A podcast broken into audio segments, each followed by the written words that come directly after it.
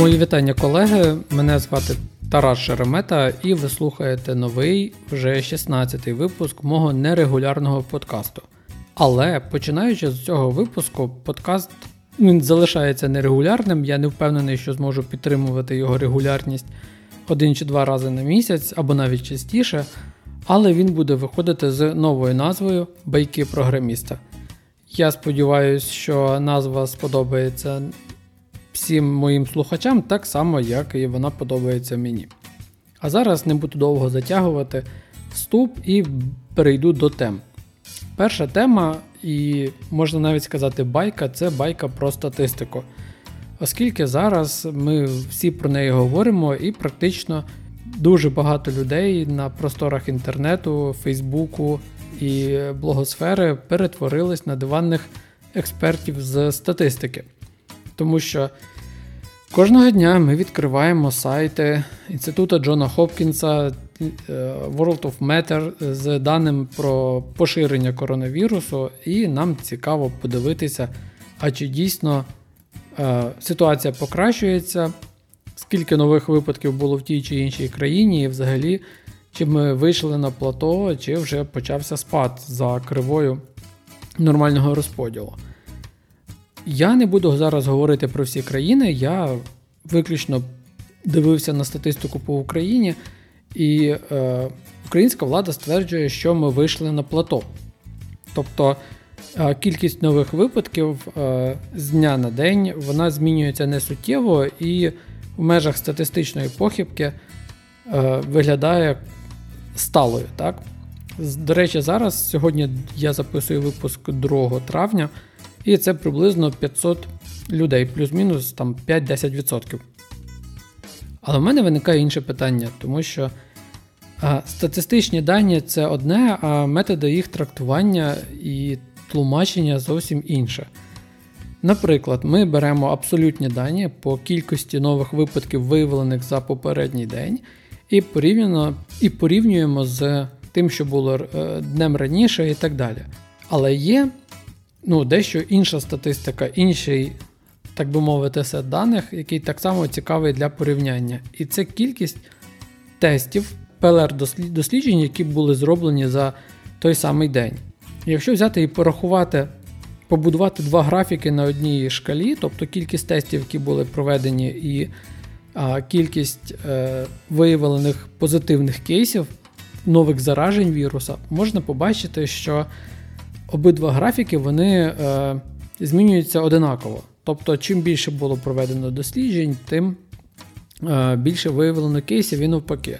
Зрозуміло, інколи е, ці дані відрізняються, графіки трішки розходяться, трішки сходяться, але тим не менше ми бачимо стабільну, практично прямо пропорційну залежність.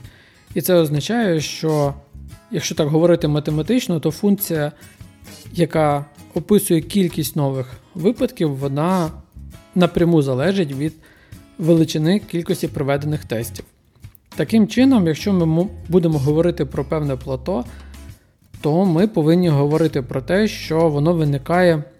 Тобто ми повинні рахувати не середнє арифметичне абсолютних показників, так, а мати щось щось типу середньовагового, де, власне кажучи, оця вага кожного виявленого нового позитивного кейсу, це буде, е, вона буде враховувати вагу кожного проведеного тесту, е, як позитивних, так і негативних.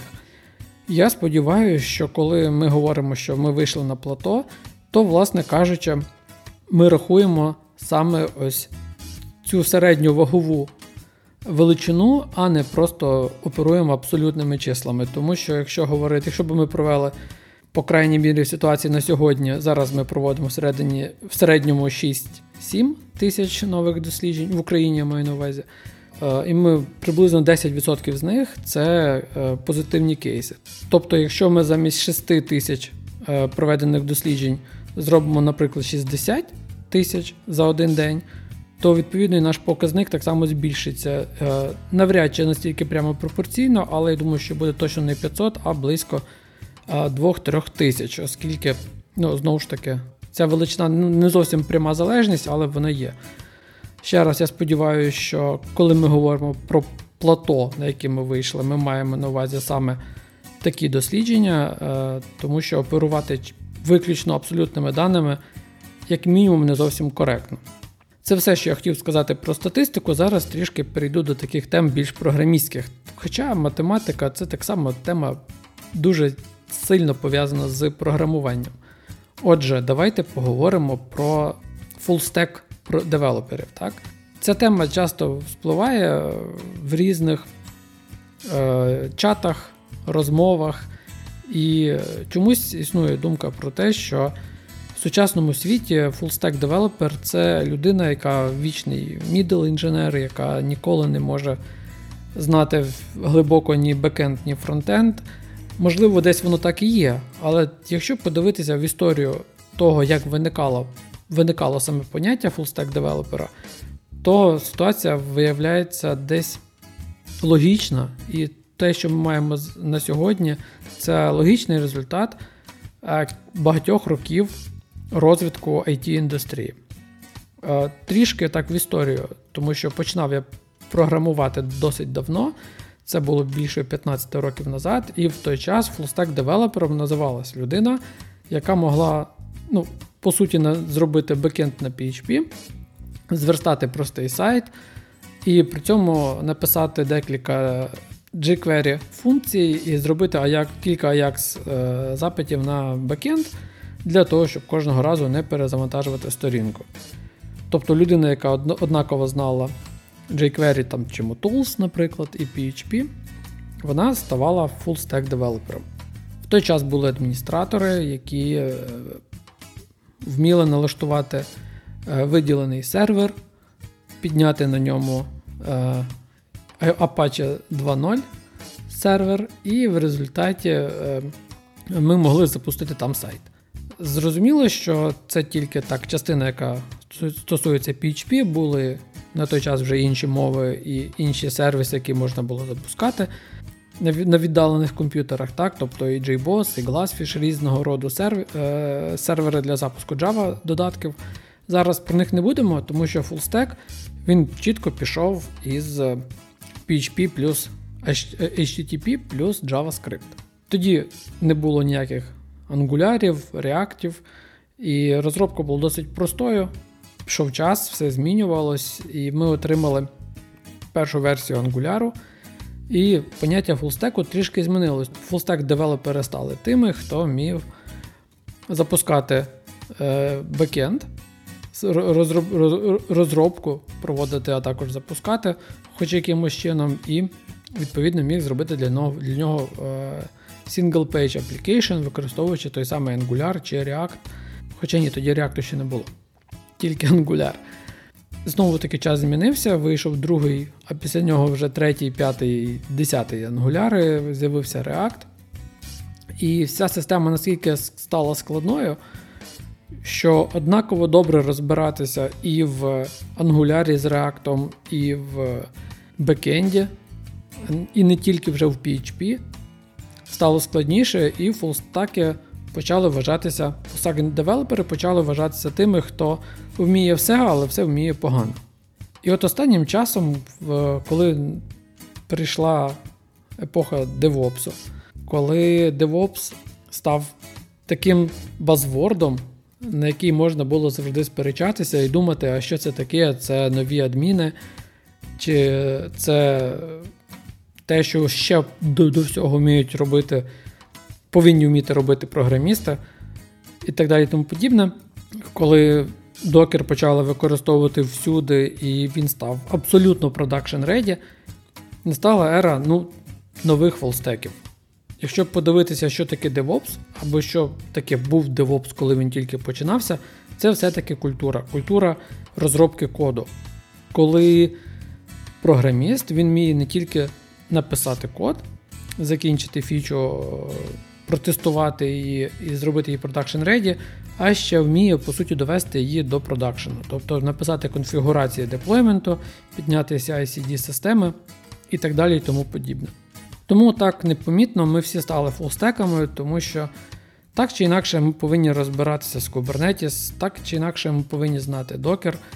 І Зараз, коли е, ми говоримо про різні нові паттерни сучасної розробки, там мікросервіси, наприклад, ми говоримо про паттерн backend for frontend, виявляється, що для backend, бекендер повинен чітко розуміти, як його API, який він написав, неважливо, це буде GraphQL, це буде REST, чи це буде навіть gRPC, як цей API буде використовуватися на фронті, як він буде які моделі будуть описуватися в React і так далі. В React чи в Angular, тут же, чи може навіть в Vue.js. Е, я не знаю, який ваш улюблений фронтенд фреймворк. От, Але розуміння того, як буде використовуватися, що буде кешуватися, що не буде кешуватися, як, як будуть рендеритися моделі, як будуть відправлятися запити, як е, працює той самий React Store, бекенд девелопер повинен розуміти. І одночасно інколи фронтенд-розробники так само влазять в бекенд код для того, щоб е, зрозуміти, як будується та чи інша е, модель, які там відбуваються розрахунки, які там є валідації та далі, ну, і тому подібне. І хоча б поверхневе розуміння того, що насправді відбувається в цей час на бекенді, так само повинно бути. Е, таким чином, ми всі стали фулстеками, і ми всі повинні тепер розуміти всі складові е, будь-якої розробки, і по великому рахунку, кожен фронтенд-девелопер повинен пройти мінімальний курс і спробувати написати декілька Hello World, використовуючи технології бекенду, і навпаки, бекендери повинні так чи інакше е, розібратися з тим, як працює React. Як працює Redux, е, що таке Angular, що таке реактивне програмування в Angular і так далі, і тому подібне. До речі, Тут я не зовсім говорю про мови програмування, скільки про розуміння самої, самих технологій, підходів, паттернів, які використовує група розробників на фронті, на фронтенді чи група розробників на бекенді. Знову ж таки, і ті, і інші будуть запускати свій код в докері і на кубернетісі. Зрозуміло, що є різні варіанти, є варіанти CDN для фронтенда, є варіанти Е, запуску додатків е, без Kubernetes, а просто викладаючи, ну, я не знаю, на CloudFront, наприклад, як статичний сайт і так далі і тому подібне. Але тим не менше, розуміння, як працює Kubernetes, хоча б на такому верхньому рівні необхідно. До речі, я вже в одному з попередніх випусків говорив про Kubernetes. Я казав, що я розповідав про книжку е, про паттерни, про, про паттерни Kubernetes, які описують Ну, Це така спроба створити е, книжку банди чотирьох е, про паттерни в розробці, але так, щоб воно стосувалося виключно контейнерів і контейнерів на прикладі Kubernetes. І тоді я згадував, що десь ми це вже все бачили, тому що зараз, коли ми пишемо якийсь код, то ми повинні чітко розуміти, як він буде запущений, або який із доступних нам варіантів запуску буде використаний. І це означає, що кожен з нас так чи інакше стає трошки системним адміністратором, або як зараз е, ми всі називаємо цих е, крутих хлопців DevOps. Таким чином, FullStack на сьогодні я спробую зараз закінчити підвести певну логічну лінію під е, цією темою. FullStack на сьогодні це не тільки бекенд чи фронтенд, це так само DevOps. Е, частина, включаючи розуміння докеру, кубернетісу, е, командного рядка. Це так само розуміння е, сервісів AWS, тобто розуміння, що що ми запускаємо на, просто на машинках EC2, що ми запускаємо в різних кластерах, в тому самому Kubernetes, як ми запускаємо базу даних, які, як бази даних ці працюють, з якими обмеженнями і з якими плюсами на тих чи інших cloud ах.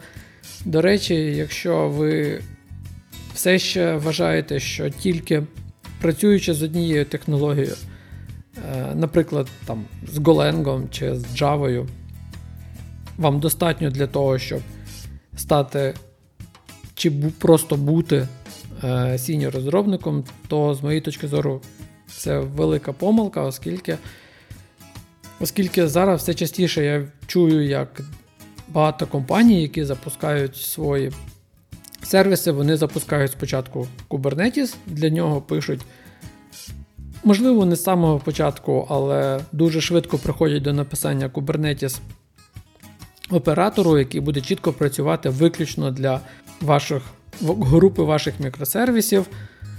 І після цього всі починають використовувати використовувати сайткар паттерн і всякі там Istio і так далі. Тому е, переходьте на різні посилання, які, про які я вже розповідав в е, попередніх випусках. Е, я можу порекомендувати декілька класних курсів на Plural сайті, які дадуть вам власне розуміння, як працює Kubernetes з різними паттернами. Посилання на книжку паттерни Kubernetes в цьому випадку, а більш детально про неї можете послухати в одному з попередніх. Наступна тема, про яку я хотів би поговорити, це знову таки запитання від Junior Go девелоперів. Як я вже говорив в попередньому випуску, я зараз займаюся активно менторингом і отримую деякі запитання від хлопців, е, які тільки починають ставати. Е, Отже, в попередньому випадку ми говорили про обробку помилок з багатьох горутін, а сьогодні я хочу відповісти на питання, як, наприклад, правильно менеджити групу паралельно запущених горутін. Питання, як правильно, воно не зовсім, як то кажуть, правильне, вже вибачайте за тавтологію. Але для того, щоб запустити декілька горутін, у нас є кілька способів. Перший спосіб, про який я частково говорив в попередньому випуску, це це в кожну гурутіну передати wait group. І вже коли гурутіна закінчується, ми робимо ці wait group done. Проблема тут виникає з обробкою помилок всередині горутін. Я про це розповідав в попередньому випуску, в цьому не буду повторюватись. Але є ще інший спосіб. В Go в експериментальному пакеті в експериментальних пакетах є пакет під назвою SyncErg Group. І він, власне кажучи, е, робить те саме, що ми робили з Wait Group, але тут можна, по-перше, запустити групу GoRoutine. Е, це все робиться певним чином під капотом. Тобто ми просто створюємо цей R-Group і з допомогою е, Wait Group, цього R, вибачте, R-Group запускаємо, власне кажучи, горутіни. І ми як одну групу е, горутін, і відповідно ми їх менеджимо всіх разом, е, отримуючи з них помилки, якщо вони там виникають, або закінчуємо е, з success, якщо помилок не виникло. Знову ж таки, класний підхід, класно працює. Можна пробувати і працювати, незважаючи на те, що це все-таки ще експериментальна фіча мови. Тим не менше, вона працює і дуже широко використовується. Але є ще один більш такий робочий спосіб. Ну, Наприклад, давайте подивимося на певний реальний кейс. Ви пишете якийсь парсер сайтів чи якусь, е, я не знаю, групу горутін, яка буде збирати дані з різних ендпоінтів, наприклад, збирати статистику. Так? Е, відповідно, у вас є список із 20 е, ендпоінтів і ви повинні відповідно запустити 20 горутін. Очевидно, що великої ефективності, запустивши 20 горутін, ви не отримаєте, оскільки у вас буде 4 ядра, а це означає, що ці всі от горутіни будуть конкурувати за е, процесорний час, і вам потрібно якимось чином це діло зменшити. Тому R-Group це класно, але тим не менше вам потрібно вміти запустити саме ту кількість горутін, яка буде ефективно використовувати ресурси е, машини, на якій вона запускається. І тут нам на допомогу приходить е, паттерн, який називається Worker Pool. І він дуже широко використовується в усіх мовах програмування, і на кого зробити worker pool дуже і дуже легко. Тобто ви створюєте певний пул горутін, наприклад, ми запускаємо 5. І от як тільки одна з них закінчується, тоді запускається ще одна, і так далі, поки ось ця вся черга горутін е, не закінчиться. Про Worker Pool я так само залишу посилання в шоу-нотах. Так само, як і про Sync Group е, пакет, ви зможете почитати, якщо ви знаєте інші способи, які краще чи простіше, ви пишіть в коментарях до подкасту, і ми обов'язково обговоримо їх в наступних випусках. І якщо я вже заговорив про питання від junior девелоперів, то зараз я хочу трішки розповісти про ті запитання, які я задаю senior-інженерам на співбесідах. Я буду намагатися зовсім коротко на них відповідати, тому що я впевнений, що багато з вас ці всі штуки знають, з ними працюють, але тим не менше. Отже, сьогоднішнє питання для співбесіди senior-інженера це питання, як ви оптимізуєте запити в базу даних. І зрозуміло, що як ми оптимізуємо, ми завжди ми говоримо про індекси, тобто ми намагаємося максимально використовувати індекси, але чи ваш запит дійсно використовує ці індекси? Відповідь на це запитання я очікую почути як мінімум про дві речі, тобто про функцію explain. Е, я дуже багато працюю з Mongo і з PostgreSQL, і там є е, функція explain, яка чітко розпише нам всі деталі нашого запиту, зробить йому акуратний статистичний зріз, і ми будемо знати, скільки, е, які індекси використовувались, скільки даних ми прочитали, як відбувся filtering і так далі. Тобто функція explain це перший point, який я очікую почути, і другий point, який я очікую почути, це про профайлери. Кожна база даних вона так чи інакше володіє профайлером, і, відповідно, е, роблячи запити в базу даних, е, ви можете дійсно запустити профайлер і побачити, де відбуваються певні спайки, де ви втрачаєте час. Чому саме ваш запит йде таким шляхом, а не іншим. Тому профайлери вони круті. До речі, про них я дізнався досить недавно. Ще не доводилось використовувати, але ті відео і статті, які я подивився і прочитав, мене дійсно надихнули розповісти вам про них, а також, можливо, якщо десь моя база буде працювати дуже повільно, то е, я обов'язково буду використовувати профайлери. Хоч зрозуміло, що експлейни я використовую завжди, коли намагаюся зрозуміти, чи ефективний мій запит в базу даних, чи ні. Далі я продовжую запитання про бази даних: це як вибрати тип бази даних для проекту, ну, наприклад, системи, системи автоматизації роботи виробництва. Очевидно, що якщо е, людина, з якою я проводжу співбесіду, вона не знає, як працює ця система, я говорю, що є різного роду конструкторські специфікації. Е, це такі багатосторінкові документи, по яких потім будуть йти розрахунки, скільки потрібно чого закупити, деякий відділ повинен виробити яку деталь. Е, яку частину всієї установки, і після цього порахувати бюджет, е, тривалість часу, різні супутні витрати, і, по суті, далі видати вже е, на основі цієї специфікації вартість готової продукції з націнкою підприємства, яке буде власне, це, цю автоматизацію використовувати. Очевидно, що знову ж таки це питання без правильної відповіді. І я завжди звертаю увагу на те, як людина думає, як буде підходити до вибору баз даних. Зокрема, мене дуже сильно цікавить, це буде вибір, звідки почне кандидат аналізувати дані. Тобто він буде намагатися від мене дізнатися, які там є поля в цій конструкторській специфікації, які зв'язки і так далі. Чи він буде задавати питання, як як ця от база даних буде потім використовуватися для розрахунків. Для мене це важливо. Я вважаю, що якщо ми будемо починати проектування бази даних з тієї точки зору, з якої ми будемо використовувати дані, тобто які нам потрібно будуть, які запити ми будемо виконувати, тобто скільки ми будемо редагувати чи додавати.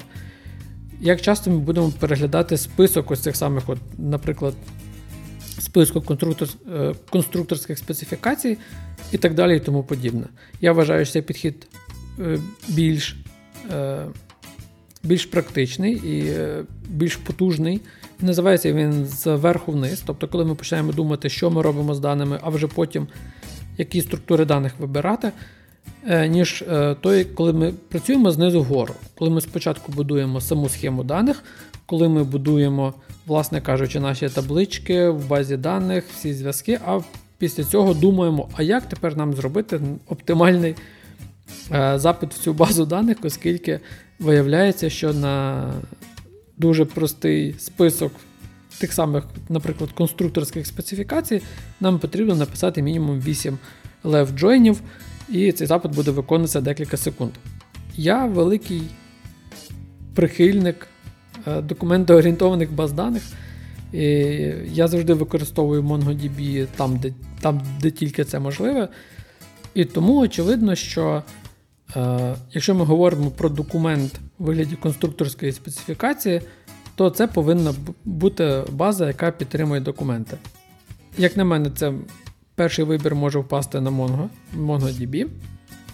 Другий варіант це е, вже база даних, яка буде використовувати якісь JSON-схеми. Наприклад, Postgres, там можна зробити спеціальний тип поля JSON, і відповідно він так само буде зручно індексуватися, і там будуть йти швидкі швидкі запити, і ми не будемо втрачати ні час, ні е, ресурси процесору і нашого кластеру на запити в базу даних.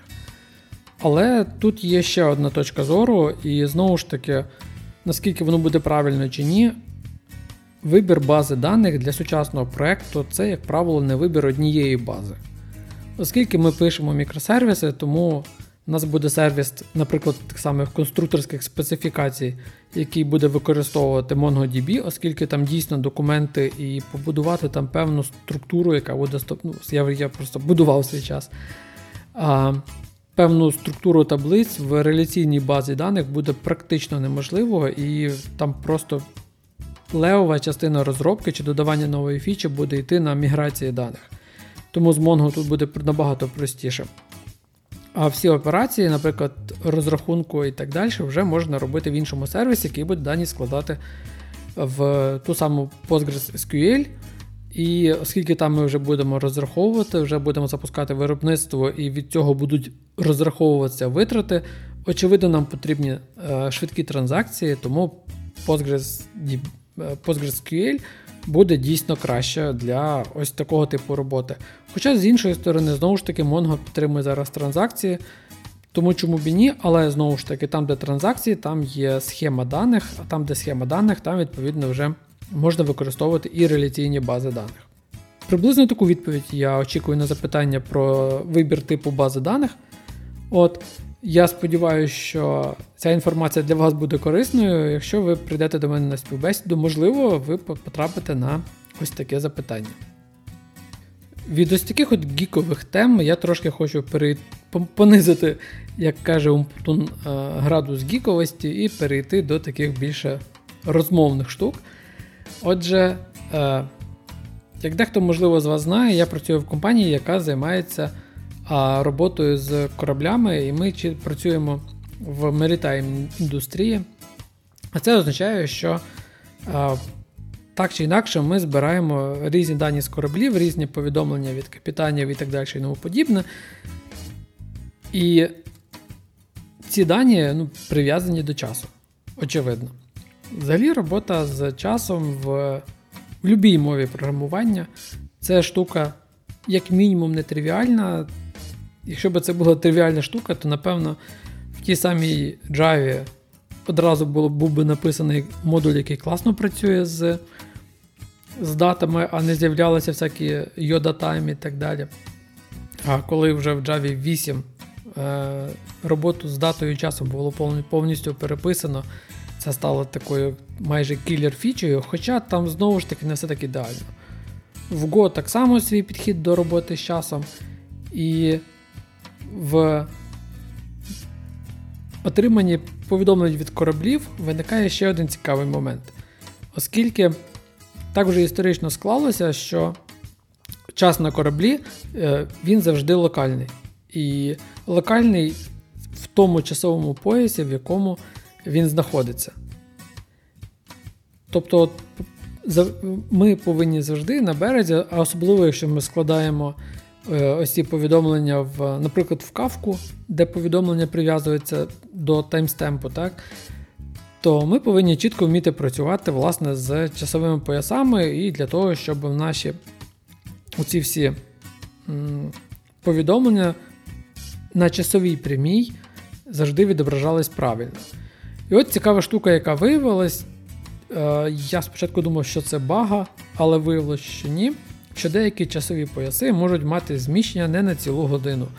Наприклад, в районі Індії там е, відносно Грінвіча це 5 5 годин 30 хвилин, а є ще зміщення не тільки на годину і 30 хвилин, а є ще зміщення на цілу кількість годин і 45 хвилин і так далі, і тому подібне. Це така цікава фіча, можливо, якщо ви працюєте так само з даними, які залежать від часових поясів, то інформація про те, що там є не завжди ціла кількість годин, буде для вас корисною. Наступна негіковська тема це тема про роботу. Ми завжди часто чуємо про те, що сконцентруватися на роботі досить важко, і що ми намагаємося завжди ми, програмісти, на увазі, війти в роботу в, в якийсь е, стан потоку, і вже в ньому ми видаємо максимальну продуктивність. І дуже часто для такої роботи використовується білий шум. Під музику не кожен може працювати. Наприклад, я під музику працювати можу тільки коли пишу код, але коли проводжу якісь дослідження, читаю статті, е, то відповідно під музику працювати це робити набагато важче, але заглушити шум Open Space дуже хотілося. Я спробував, верніше, мені порекомендували е, ресурс BrainFM. BrainFM виявився платним і платним практично зразу, і в безкоштовному режимі, в тріальному, я так і не зміг зрозуміти, чи мені сподобалось, чи не сподобалось. Я знайшов відповідно безкоштовний аналог оскільки 5 доларів за BrainFM 5, по-моєму, 5 доларів за BrainFM мені здали досить досить дорого. От Я знайшов ресурс MyNoise.net, спробував певний час провести з ним. Там є різний шум, є шум лісу, шум водопаду, е, шум дощу. Є просто легка музика для роботи. Скажу вам так, я не впевнений, що для мене ця штука працює, Оскільки зараз у нас є набагато більше відволікаючих факторів на екрані наших ноутбуків, це і різного роду повідомлення, і е, куча меседжерів, е, ну, дуже багато різних речей, і повідомлення від тих самих навіть наших ідеє про оновлення, про те, що він знайшов якусь помилку, яка так само відволікає. Я думаю, що білий шум це якась така капля в морі, хоча, може, спробуєте, можливо, е, для вас виявиться ця штука більш ефективною. А поки я от слухав оцей от My Noise Net і під шум дощу, я написав дуже простеньку бібліотечку. Це я так плавно переходжу до наступної теми. Дуже простеньку бібліотечку, яка допомагає досить швидко перевірити деякі штуки при дебазі. При дебазі так? Найближчий аналог, найближчу бібліотечку на Go. А от найближчий аналог цієї е, бібліотечки це ключове слово assert із Java, яка включається окремо, яка, тобто цей assert включається окремо. І відповідно, як тільки ми передали спеціальні параметри командного рядка нашому, е, нашій програмі, тоді асерти спрацьовують. Якщо ж ми не передали ці е, спеціальні параметри, то відповідно вони не працюють і додаток ніколи не крешнеться. Власне, ідея в чому? Ідея в тому, що коли ви там щось рахуєте, і там щось повинно бути не ніл, або має бути кусочок, або ви ніколи не повинні потрапити в якусь функцію, вам для того, щоб цю штуку дебажити, по суті, ви повинні запустити саме справжній дебаг. От, А а якщо вам створюєте певні перевірки, ви повинні писати іфи. Ця функція, е, ця бібліотечка все робить за вас, ви просто передаєте туди. Е, певну умову, яка повинна бути е, true. І якщо вона дійсно виникла true, тоді ця бібліотечка виведе повідомлення про помилку і вийде з помилкою System Exit кодом одиничка. Простенька бібліотечка, я не знаю, чи буде вона для вас корисною. Я інколи користувався і асертом із Java, і зараз я використовую цю бібліотечку в своєму педпроекті. Тому заходьте на GitHub, повідомлення, як завжди, буде в шоу-нотах. Е, можливо, для вас вона буде корисною. Власне кажучи, писав її декілька днів, і за ці декілька декілька днів ну, я її не писав декілька днів, я її насправді написав за декілька годин, але процес розтягнувся на декілька днів. От, І ці от, е, весь час я працював під MyZnote.net, і тому висновок про те, що напевно це не той варіант, який дійсно допомагає мені краще сконцентруватись на роботі. Можливо, у вас буде зовсім інша історія. Ну і на завершення вже традиційна е, рубрика мого подкасту це книга випуску. Я відверто вам скажу, я не встигаю читати е, одну книжку за два тижні, тому я так дістав дістаю книжки, які прочитані мною раніше. І е, книжка, яку я хотів би вам порекомендувати, це книжка Інноватори. Книжка Інноватори це книжка про е, хакерів, які. Е, Хакерів різних там гіків, які привели е, наші комп'ютери і наші цифрові технології в той вигляд, в який, е, в якому ми бачимо ці, е, ці технології зараз. Книжка починається з того, як була тільки математика, як людство почало розуміти, що багато математичних розрахунків можна автоматизувати. І як це привело до появи першого персонального комп'ютера, е, прабатька тих е, лептопів і планшетів, які ми бачимо зараз. Ми завжди любимо читати про історію е, винаходів, про історії різного роду, як е, хтось став тим, ким став. І це од, од, одна з тих книжок, які які дуже важливо прочитати кожному для того, щоб розуміти, як взагалі з'явилися комп'ютери. Та й взагалі книжка читається легко, а, хоча її об'єм досить таки пристойний. Отже, силочка на книжку, як завжди, буде в шоу-нотах. Книжка є на багатьох мовах перекладена величезну купу разів. От, а, На сьогодні я буду завершувати е, подкаст. Е, я вам нагадаю, що в нас є телеграм-чат в... і посилання, як завжди, в шоу-нотах.